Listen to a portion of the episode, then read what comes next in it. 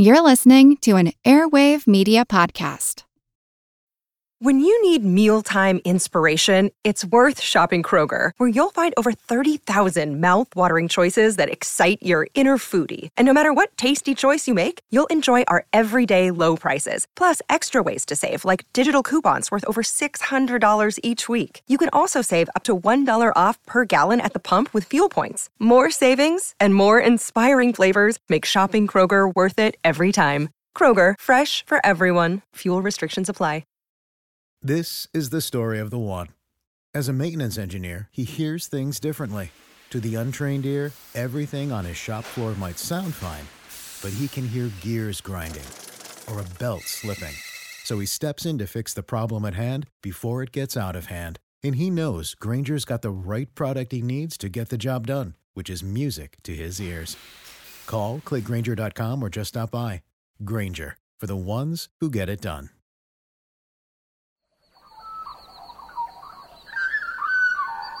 Earth, behold its magnificence. But wait, what you see around you is not the full story. As a land dweller, it's natural for you to focus on the mountains, valleys, fields, flora and fauna that characterize our world.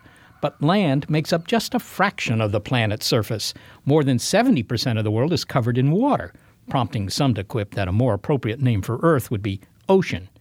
We can't see very far beneath all this watery stuff, but when we use sophisticated technology to dive into its pelagic depths, we are frequently astounded by what we find. I'm Seth Shostak. Molly Bentley is at the ocean, and we'll hear from her shortly. Welcome to Big Picture Science, produced at the SETI Institute, where researchers investigate the nature and origin of life. On Big Picture Science, we step back to get the wide-angle view on science and technology. And in this episode, we go wide and deep to reveal the marvels and the menace of the sea. From the panoply of life that resides there, most of it still undiscovered, to the tectonic forces that shape the seabed and the rest of the planet. And not all of these are benign. The ocean floor has the potential to release seismic energy that could devastate our coasts. It's what lies beneath. There is life up and down this beach. There are seagulls, other birds like terns, there are some crabs, humans, there's a dog. If you want to meet the rest of the living creatures, out there is where you want to be. The ocean is the largest living space on Earth. The average depth is about 4,000 meters, well over 2 miles.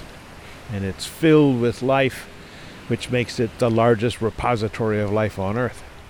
Although biologist Bruce Robeson is one of the few who have plunged to its watery depths, Dr. Robeson of the Monterey Bay Aquarium Research Institute has used submersible robots to explore some of it.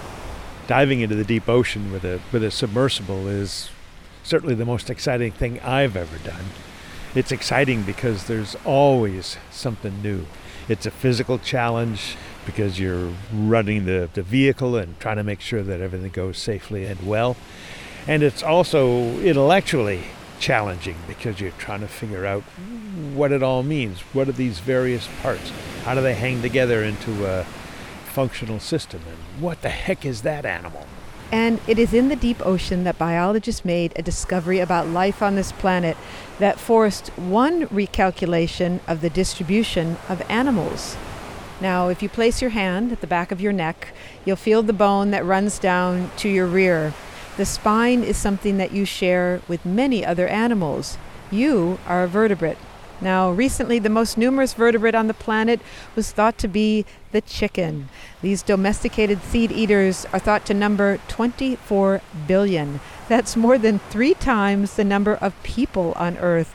But the chicken's days of wearing the crown of the most populous vertebrate seem to be over.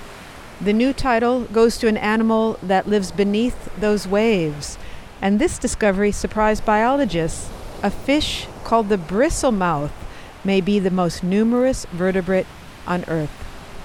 The bristlemouth fish is nondescript in some respects in that it has some distinguishing characteristics, a small eye, a big head.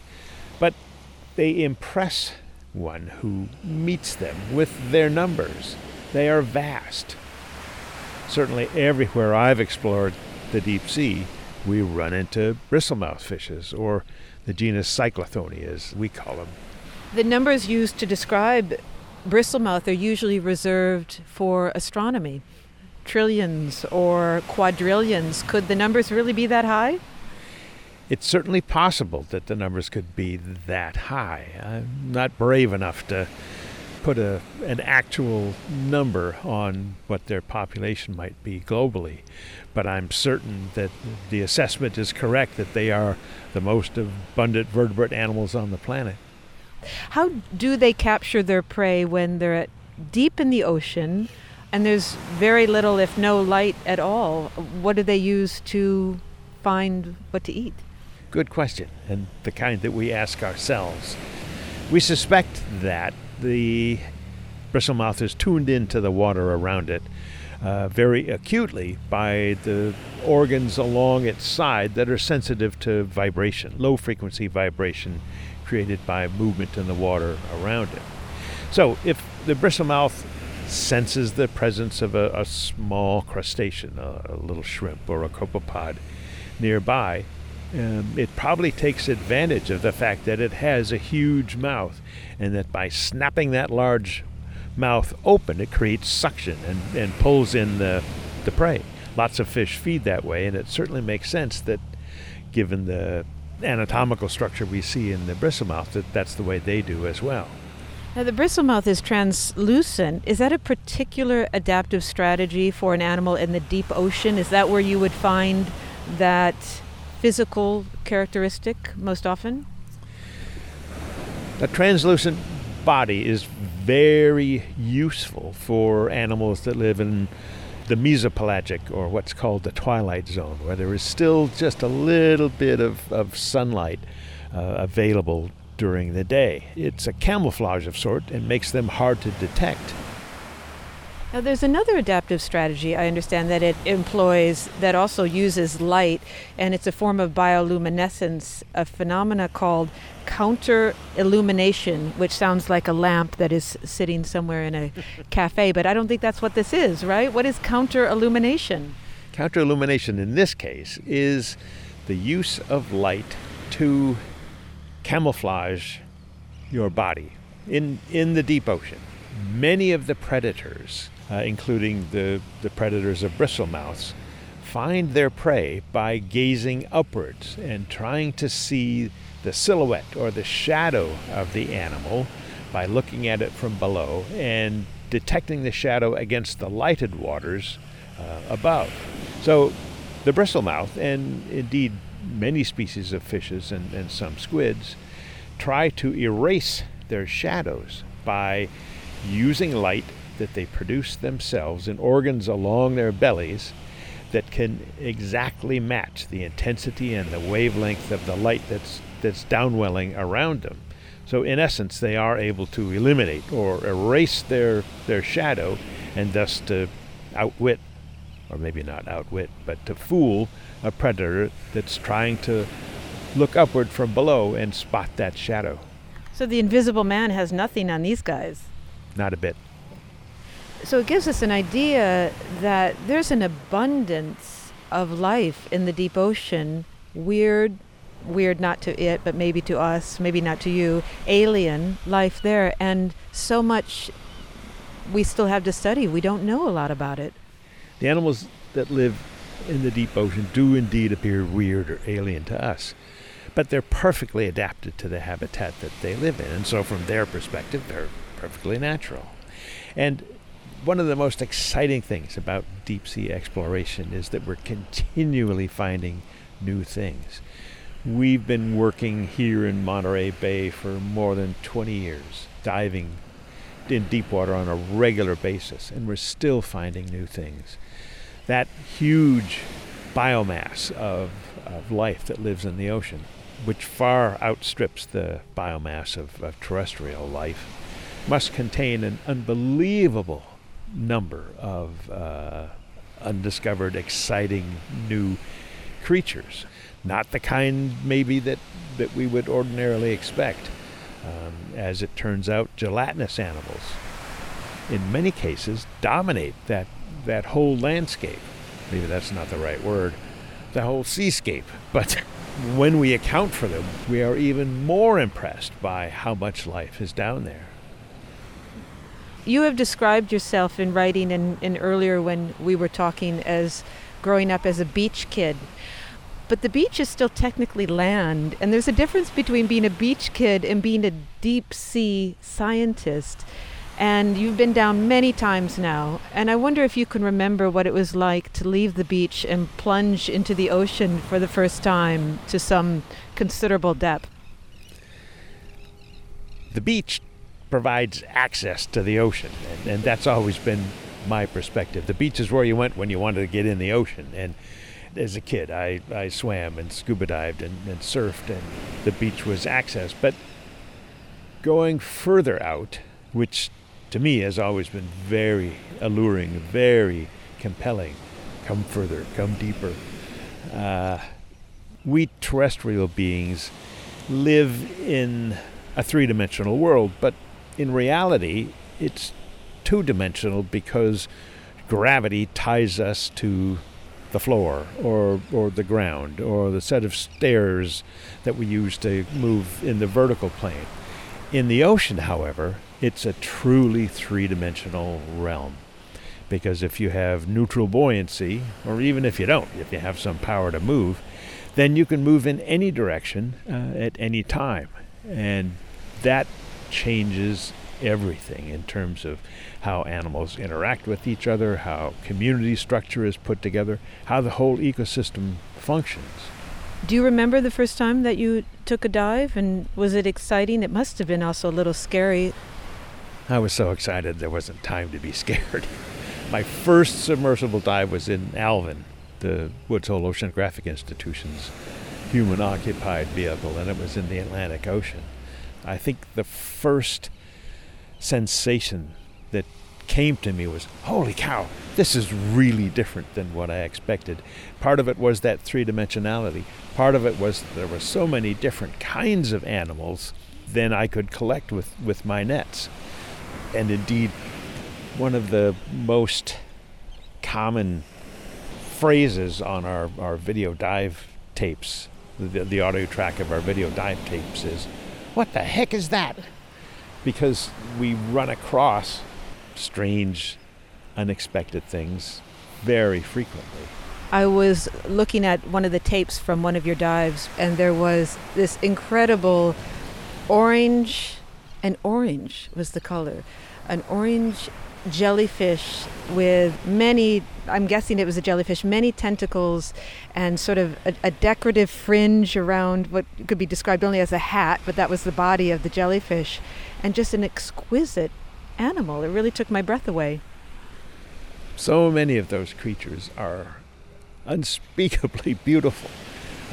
We lack the words to adequately describe them, their shape and configuration, and the kinds of structures that are apparent in the bodies of transparent animals. One reason that we're struck by the color patterns is how bright they are. Why reds? Why orange? That doesn't make sense. Well, until you think about it and talk to some physicists. It turns out that when white light strikes the surface of the ocean, white light from the sun, the first wavelengths that are absorbed are in the red range. Blue wavelengths of light travel the farthest, and so in deep water, only blue light is available. And if you were wearing a red shirt and only blue light was available to look at it, the red pigment in your shirt would absorb all of the light and reflect nothing back. So in essence, the shirt would appear black rather than red. In deep water, that's very much a useful tool because the surroundings are black. So a red object absorbs all of the wavelengths of red that are available, and the blue doesn't reflect back from that pigment. And so the animal is, in essence, invisible.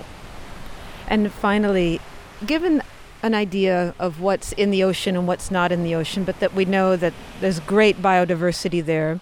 Can you imagine that on an ocean on another planet, another moon, such as Europa, which has an ocean underneath its icy crust, could there also be a population of as rich, perhaps, as that which we have on Earth? I sure hope so. One of the things that you learn to appreciate about life itself is that it is persistent and it invades every possible living space, even things that seem so harsh to us as to be unimaginable as places to live, in hydrothermal vents where the heat is so intense, or in high altitudes, or in crushing pressures and intense cold. Some form of life always seems to make it. So if the life that we see on Earth is any indication, then my guess is that there's a good chance that we'll find some form of life in any ocean we encounter off this planet. Bruce Robeson, thank you so much for joining me out here on the seawall to talk about the ocean. Sure, glad to. It's a really exciting prospect for anybody who stares and looks out across the surface and then imagines, I wonder what's down below.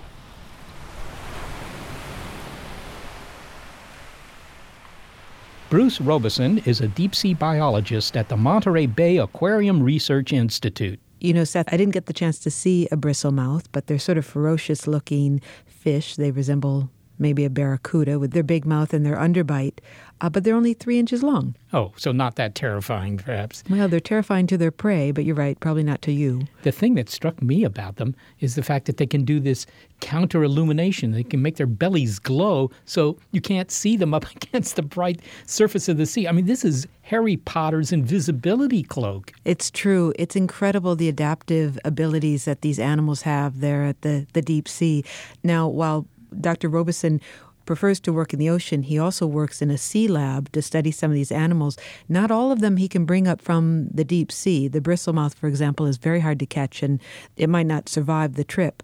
But they do have a lab where they study other animals, vampire squid and deep sea urchins and jellyfish and so forth, to understand basic biology, but also how changing ocean conditions might affect these animals.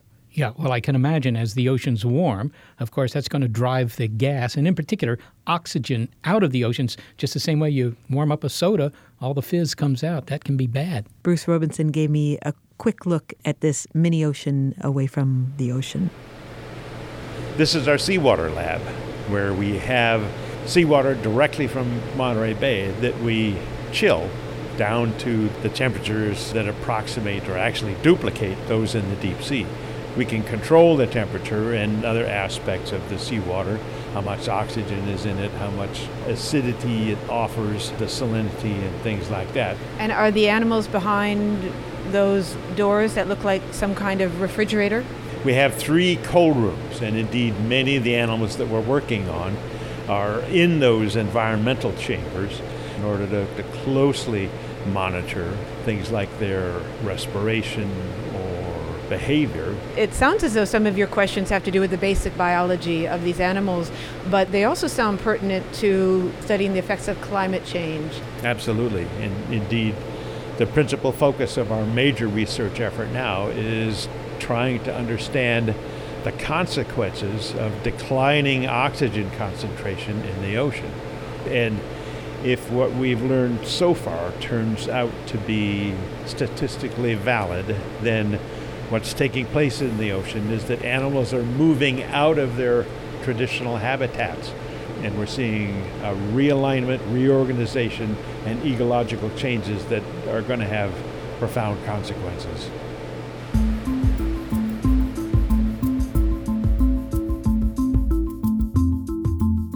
The ocean tantalizes us with its many murky mysteries. Even our knowledge of its topography is often fuzzy. So, lo and behold, another discovery in the deeps, like the high number of bristlemouth, which also demands a superlative, the largest geologic structure on Earth. It's What Lies Beneath on Big Picture Science.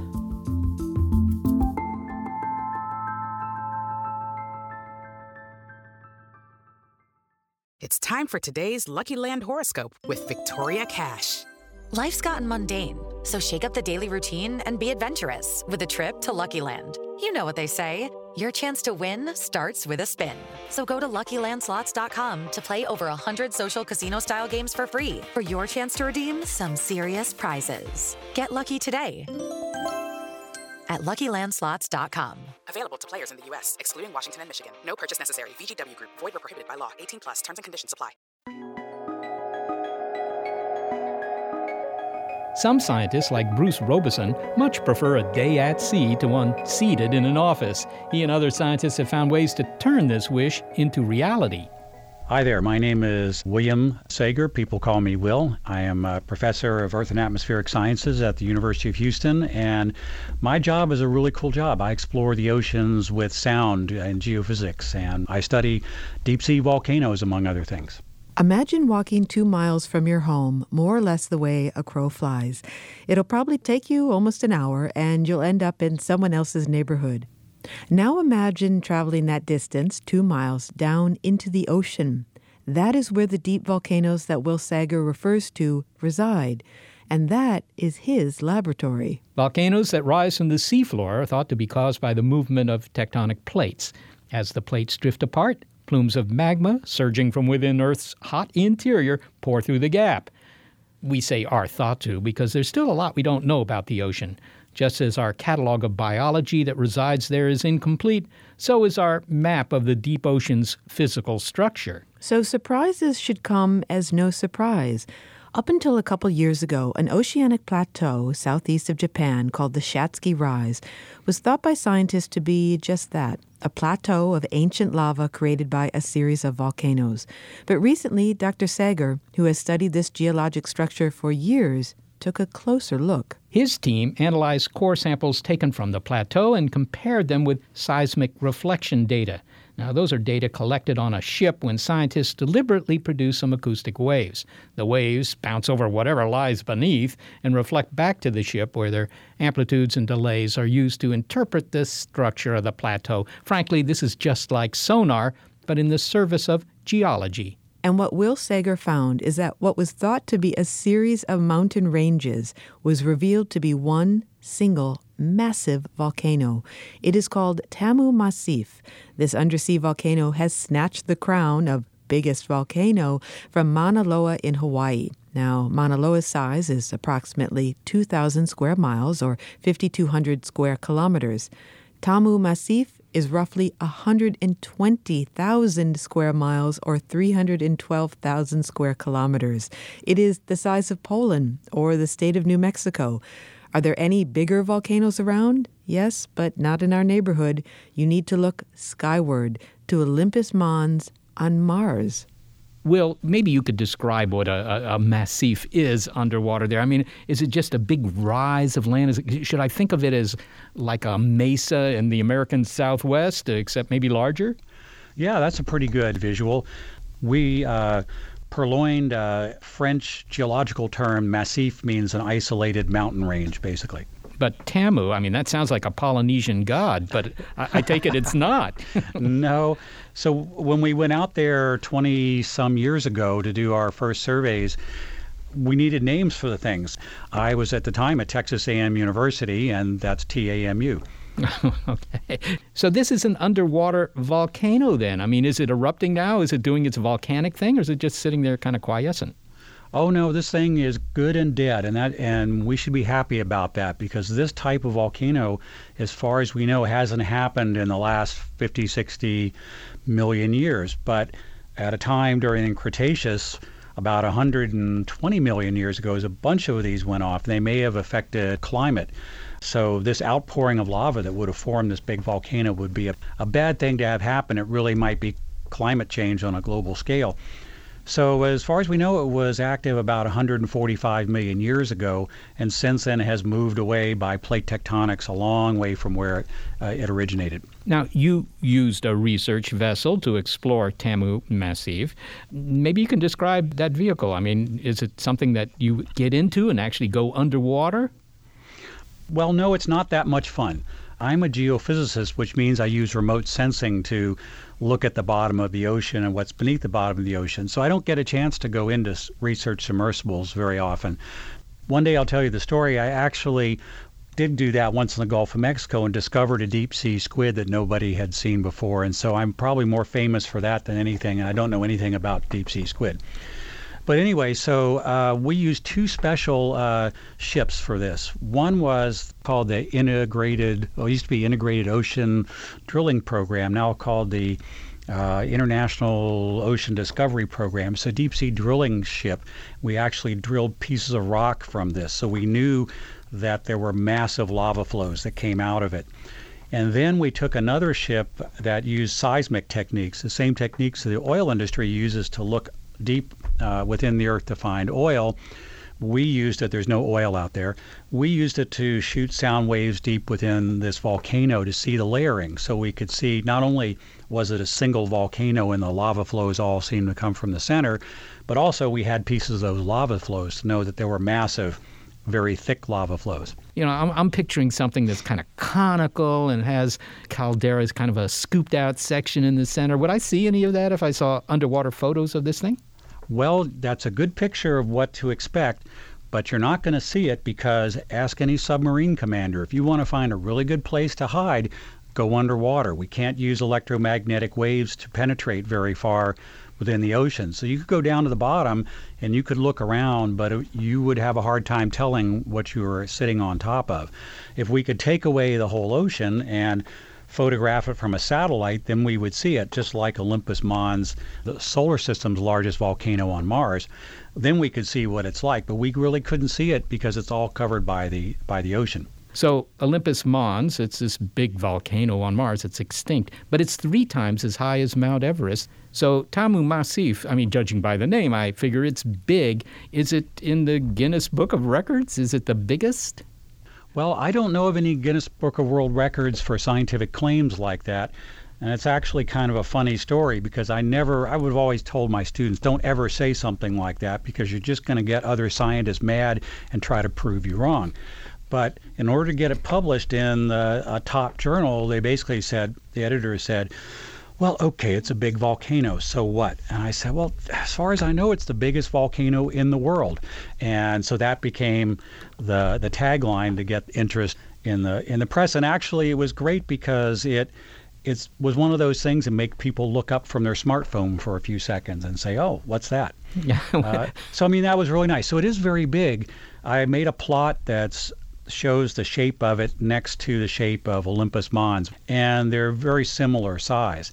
Now, the big difference is Olympus Mons sticks up about 22 kilometers, but this one is only about 3 kilometers high. So people say, oh, it's kind of a pipsqueak then. No, it's like an iceberg.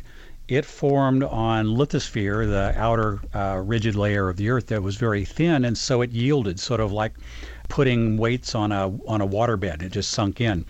Olympus Mons formed on very thick lithosphere, so it's sort of like pouring concrete on a board. You know, it just built up. So the two are not that far off in size, and this thing is 50 times larger than Mauna Loa, which is the largest active volcano.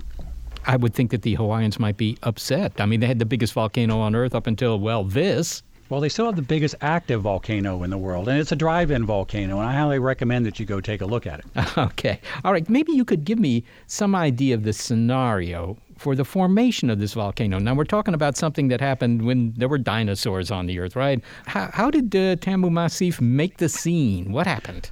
Well, that's really the central question. We're not allowed, we're not funded to go out and discover things. Nobody says, oh, here's a grant, go discover something.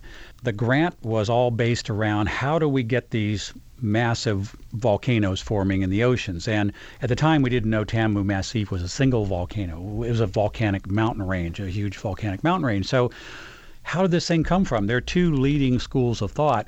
The main one is that you have a big blob of hot material from deep within the Earth, a so-called mantle plume, that rises up, and when it comes to the Earth's surface, it causes a massive eruption. Another one is that, oh, no, you don't need all that. You just crack the Earth's surface, basically, in the right spot, and you get this runaway melting, and it forms a big volcano. And so we are trying to with a series of studies, try to understand how that might happen. Now, you've mentioned that it's hard to get good pictures of this because it's all underwater. And it's about the size of New Mexico. Okay, you need a really wide-angle lens there. Okay, so how deep is it? I mean, we're talking about, things at depth here. This is not just below the surface. And was it always underwater? Well, that's also a really good question. Well, today, there's a little peak that sticks up about 2 kilometers depth. Sorry, I'm calibrated for kilometers under the ocean, so maybe 1.5 miles, something like that. And then the main top of it is down about 3 kilometers, so a couple of miles. And so if you could take away the ocean, you could fly over it like in an airplane. You could definitely see it, but it would still be like flying over the state of New Mexico. It's that big. And the slope is very, very shallow. So if you were standing on it, you'd have a difficult time telling which way is down. It's only about a slope of about 1 degree. So that's the real challenge, is it's both very big and it's also covered with water. And the other real challenge is that it's in the middle of the ocean, which is very, very hard to get to. So we ran a few lines with our seismic system. It's sort of like studying New Mexico by going along the major interstates and saying, oh, yeah, I know how New Mexico came around. You say that it's 3 kilometers down. Now, I don't know much about diving. I don't do diving myself, except with a snorkel. And I can't imagine a 3-kilometer-long snorkel. You wouldn't want to do that. No, I suppose not. I mean, it would be kind of inconvenient to carry around, if nothing else. But can humans get down to 3 kilometers depth with the right kind of aqualung, or is that completely out of the question? Oh, that's completely out of the question. At that depth, the pressure is crushing. You'd need to have a research submersible with typically they have a titanium sphere that allows it to keep the pressure from crushing it. No, with divers can only go down a few hundred feet, even the most highly trained one with the best equipment. Well, why does this discovery matter to you? Does it change our understanding of how tectonics works? Well, sure. That's the reason for me to study it. So let's say that I discovered a new T-Rex that was 50 times larger than the other T-Rex that we knew about. That would probably make paleontologists rethink everything they know about how dinosaurs came around. And so it's the same thing with this big volcano. It's much bigger than any other single volcano that we knew about. And so now if you're a volcanologist, you have to put this into your worldview, is that we can have eruptions that seem to come from a single source that can form volcanoes that are the size of large states. So that's much bigger than most volcanoes we know about. If this kind of a volcano had formed, say, in North America, I mean, that would be the biggest thing about North America, perhaps. Well, right. I mean, it would be huge, and you would see it from space, and we would know all about it, and it would be part of our knowledge. But because it's hidden under the ocean, we don't know it. Well, finally, Will, it's often said that we have better maps of the moon or of Mars than of our ocean seafloor. Is that still true? And does this revelation of the true nature of Tamu Massif change any of that? Well, that's a good question, because I sometimes say that exact same thing, especially when I'm trying to tell people how little we really know about the oceans. It turns out that NASA and some other, I think the European Space Agency, have sent out satellites that actually map the surface of the ocean, and from that they can infer the depth of the ocean. It's kind of complicated, but it's looking at the gravitational effect. And so in a way we know about what's out in the ocean, but it's sort of like a shadow. We know the shape without knowing what it is. And so that was the big thing here, was that we didn't know what it is. And so we still have a lot of that to learn.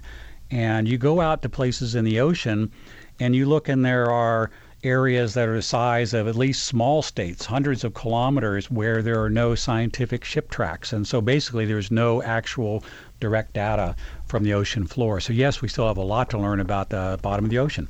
Sounds to me like you have job security there. Will, Will Sager, thank you so very much for being with us today. Oh, well, thanks very much for having me.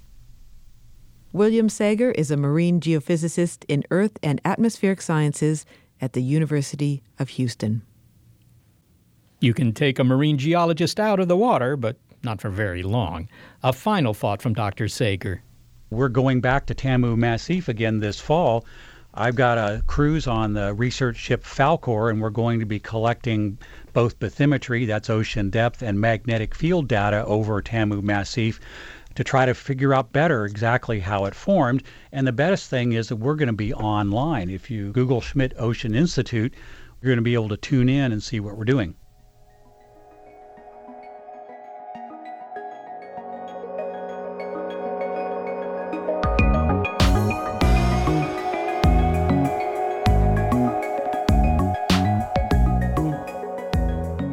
So you can travel remotely to the bottom of the sea with Dr. Sager and his team in the fall of 2015. We'll have a link to Schmidt Ocean Institute on our website. Will Sager says that Tamu Massif is an extinct volcano, and we should be happy about that. Well, honestly, we are. I mean, just check our smiles. But the entire ocean floor is hardly this reassuringly quiescent.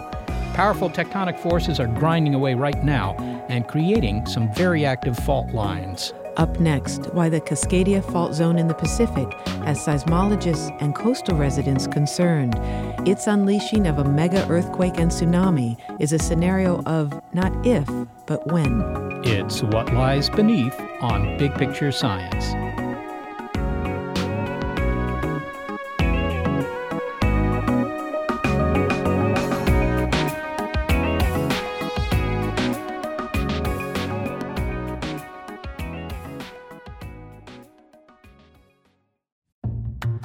The world is like the ocean. It's alluring, but it's also full of deadly creatures that can shred you to pieces.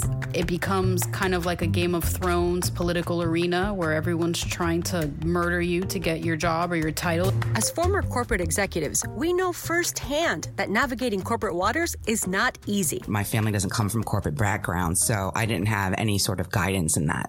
I wish people would be able to understand in this corporate world that talking about things that don't work or identifying problems does not mean you're a problem. We'll dive deep into what happens behind fancy corporate doors or Zoom backgrounds or whatever.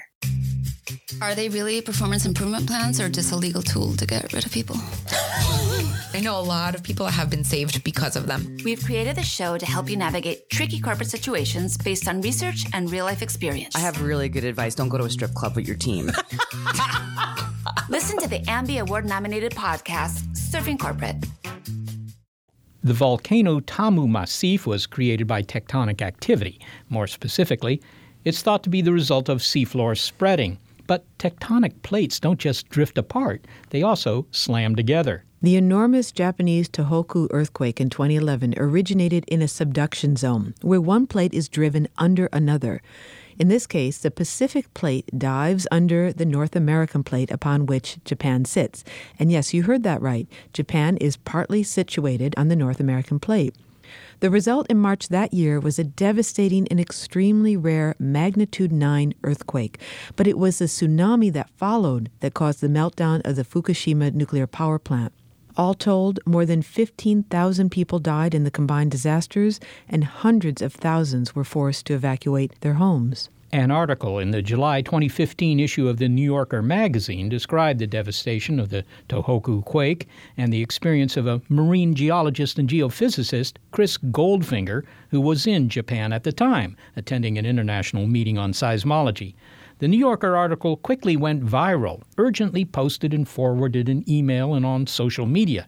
And this is because Dr. Goldfinger's area of expertise at the University of Oregon is another subduction zone in the Pacific Ocean that could potentially release as much energy as the Japanese quake, with consequences for the North American coast. Dr. Goldfinger studies a plate boundary that stretches from northern Vancouver along the coastlines of Washington and Oregon down to northern California.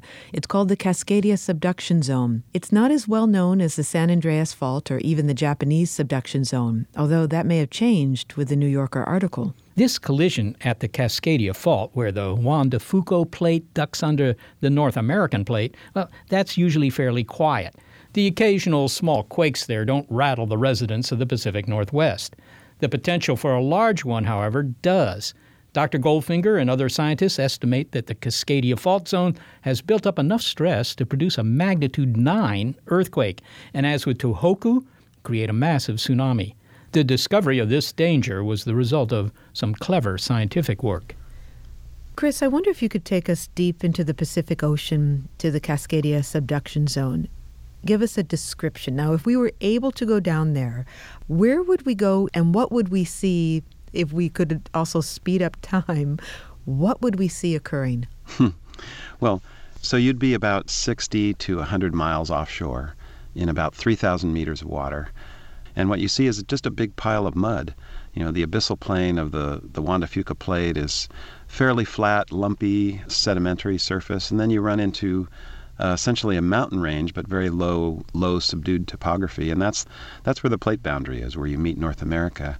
And so they're converging at about 40 millimeters a year, roughly. And if you could speed up time, you would see sediment piling up on the North American plate. It's sort of a little bit like a snow shovel, just scooping up more and more snow.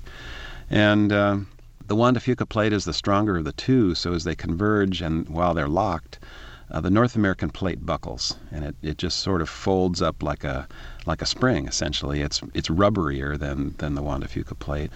Eventually, it has to give, and the earthquake is when that locked plate boundary lets go. North America leaps forward and subsides. Part of it subsides a meter or two along the coast, and the outer part bulges upward as the spring is released, and that's the part that generates the tsunami.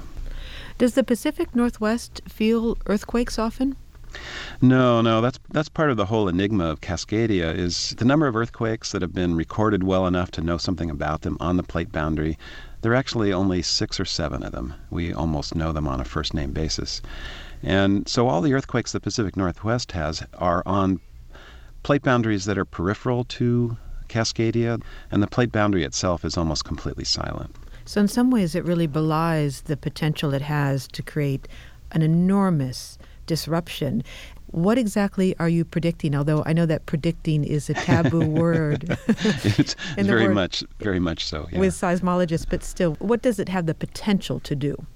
Well, Cascadia has the potential to have an earthquake very similar to what happened in northeast Japan.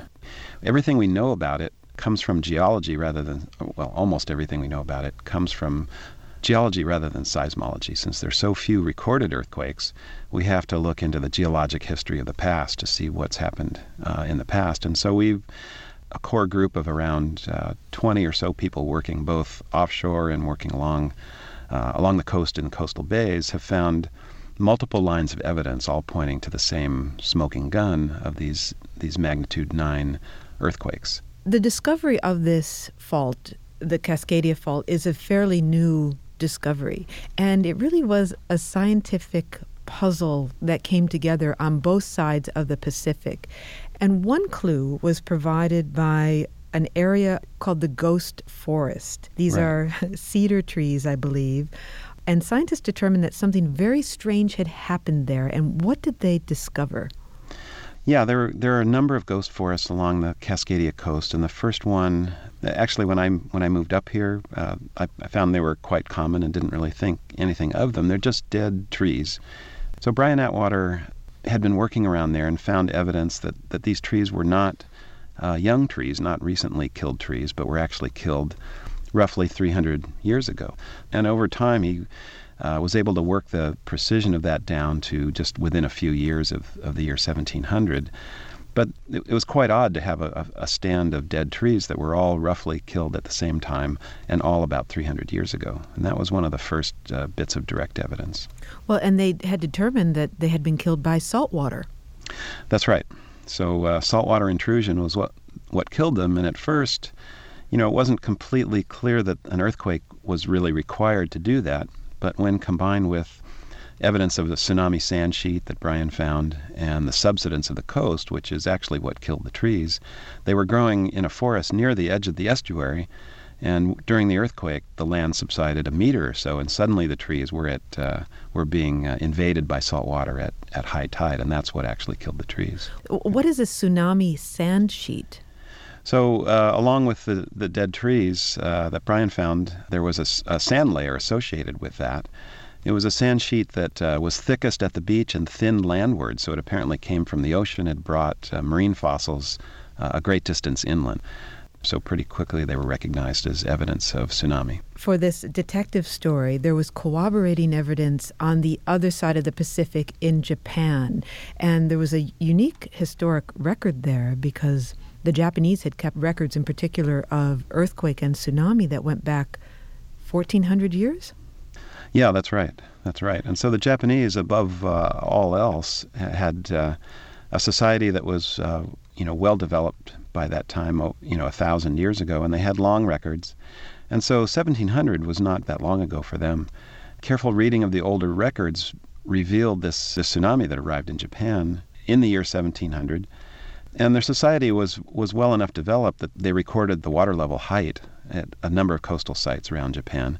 And the main reason for this was really to get paid back by the shogun for the rice that was damaged in coastal warehouses. So they measured this very carefully, probably not exaggerating the way we do today with insurance claims. And Kenji Satake, a Japanese colleague, was able to estimate that the source of the tsunami was unlikely to be any of the other subduction zones in the Pacific, and it was most likely to have come from Cascadia.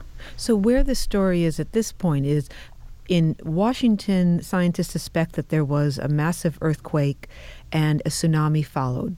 But they needed more evidence that this is indeed what had occurred along the Cascadia Fault Zone. They found it in Japan, where records had shown there had been a massive tsunami. Now, Chris, how did they determine then that it was a magnitude 9? Is that what they determined of the 1700 earthquake/tsunami? Yeah, that's the current estimate, and mostly that comes from modeling the tsunami of the outgoing wave and matching its arrival in Japan. So tsunami models, to be honest, are notoriously poor at doing that. So the magnitude estimate is, I would consider, a bit loose. But nevertheless, the arrival of the wave in Japan and the water heights can be matched to a surface area rupture of Cascadia that matches a 9 pretty well. Are the areas on the Pacific Northwest coast that are vulnerable to this tsunami the same areas that are vulnerable to the earthquake, or does one have a larger path of destruction? Well, yeah, they would be quite different. So the areas that are vulnerable to the tsunami are going to be low-lying areas, mostly where the tsunami can sweep inland. And areas that are vulnerable to the earthquake are going to be areas that are generally in sedimentary basins of some sort along the coast, valleys. And so there would actually be a fair amount of overlap, but they're a little bit different. Now, your office is in Oregon at Oregon State University, right? That's right, yeah. May I ask, are you in the path of this potential destruction? Well, not from the tsunami, because we're well inland, but the earthquake, yes. Oregon State is typical of institutions around here, and our buildings are typical of buildings in the Northwest, where we have a very high percentage of unreinforced masonry buildings, and only 3 or 4 buildings on campus have ever been retrofitted, and the rest are definitely collapse hazards in the earthquake, including my building. This story has received a lot of attention, especially since the excellent article that appeared in the New Yorker, and you've been asked to talk about this threat, the Cascadia fault line, and I'm wondering how you've approached that, because you need to tell the truth about the potential danger, but you also need to not panic people, but I'm wondering if the latter just can't be avoided. How have you talked about it, and what has the reception been for the people that you've talked to in the Pacific Northwest? Well, that's a good question. It's hard to convey the sort of enormity of one of these earthquakes in a way that doesn't panic some of the people. And so, I try to just give it the unvarnished version, much as Catherine Schultz did. She was the journalist who wrote the story in the New Yorker. Yes, that's right. That's right. And so, a given group of people reading the same information, some will feel panicked, some will feel that it's overhyped or whatever. We're used to having things thrown at us with lots of hype all the time in the modern world. But the article really painted an accurate picture of what lies ahead. And I just think the best way to deal with that is just deal with reality and realize that we have, without panic, we do have a daunting task ahead to try to prepare for something like this. You were able to determine the probability that this massive earthquake could strike the Cascadia fault zone by establishing the pattern of massive quakes on this fault. And you determine that there was one, and scientists determined that there was one, magnitude 9 in 1700.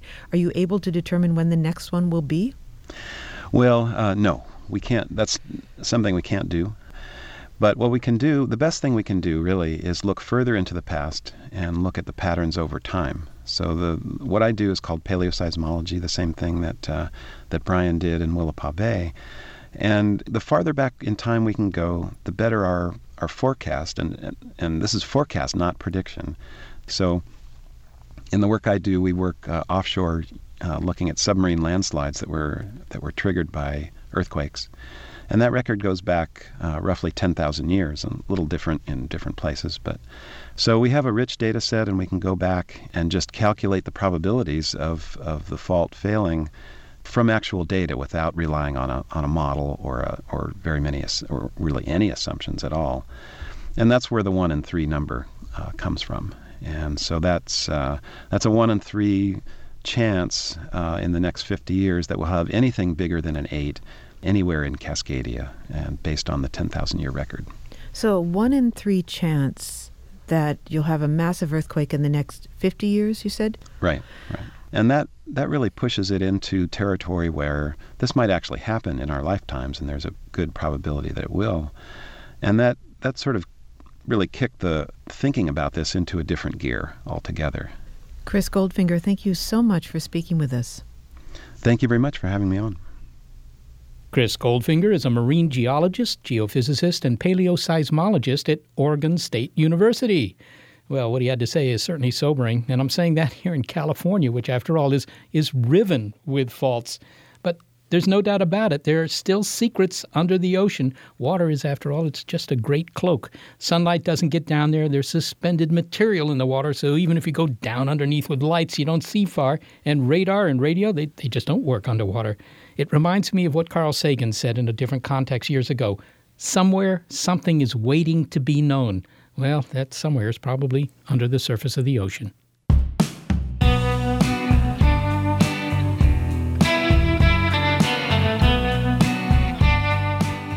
Thanks to the deep thinkers who helped produce this show, Gary Niederhoff and Barbara Vance. Also thanks to financial support from Rena Shulsky-David and Sammy David.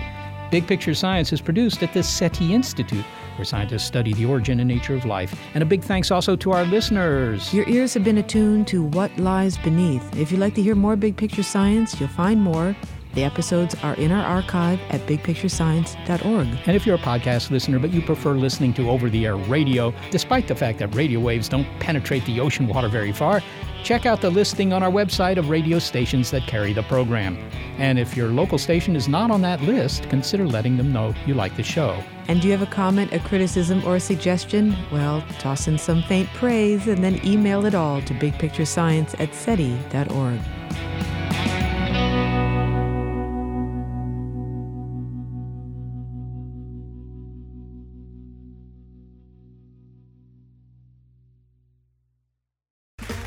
Okay, round 2. Name something that's not boring.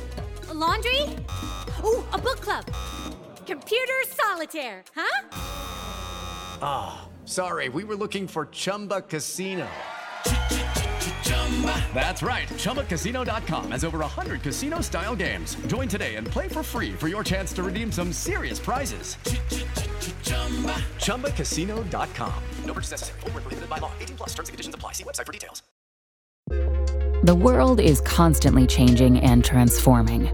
Cut through some of the noise with What's New with Wired, a podcast that goes in depth on the latest news and technology and culture.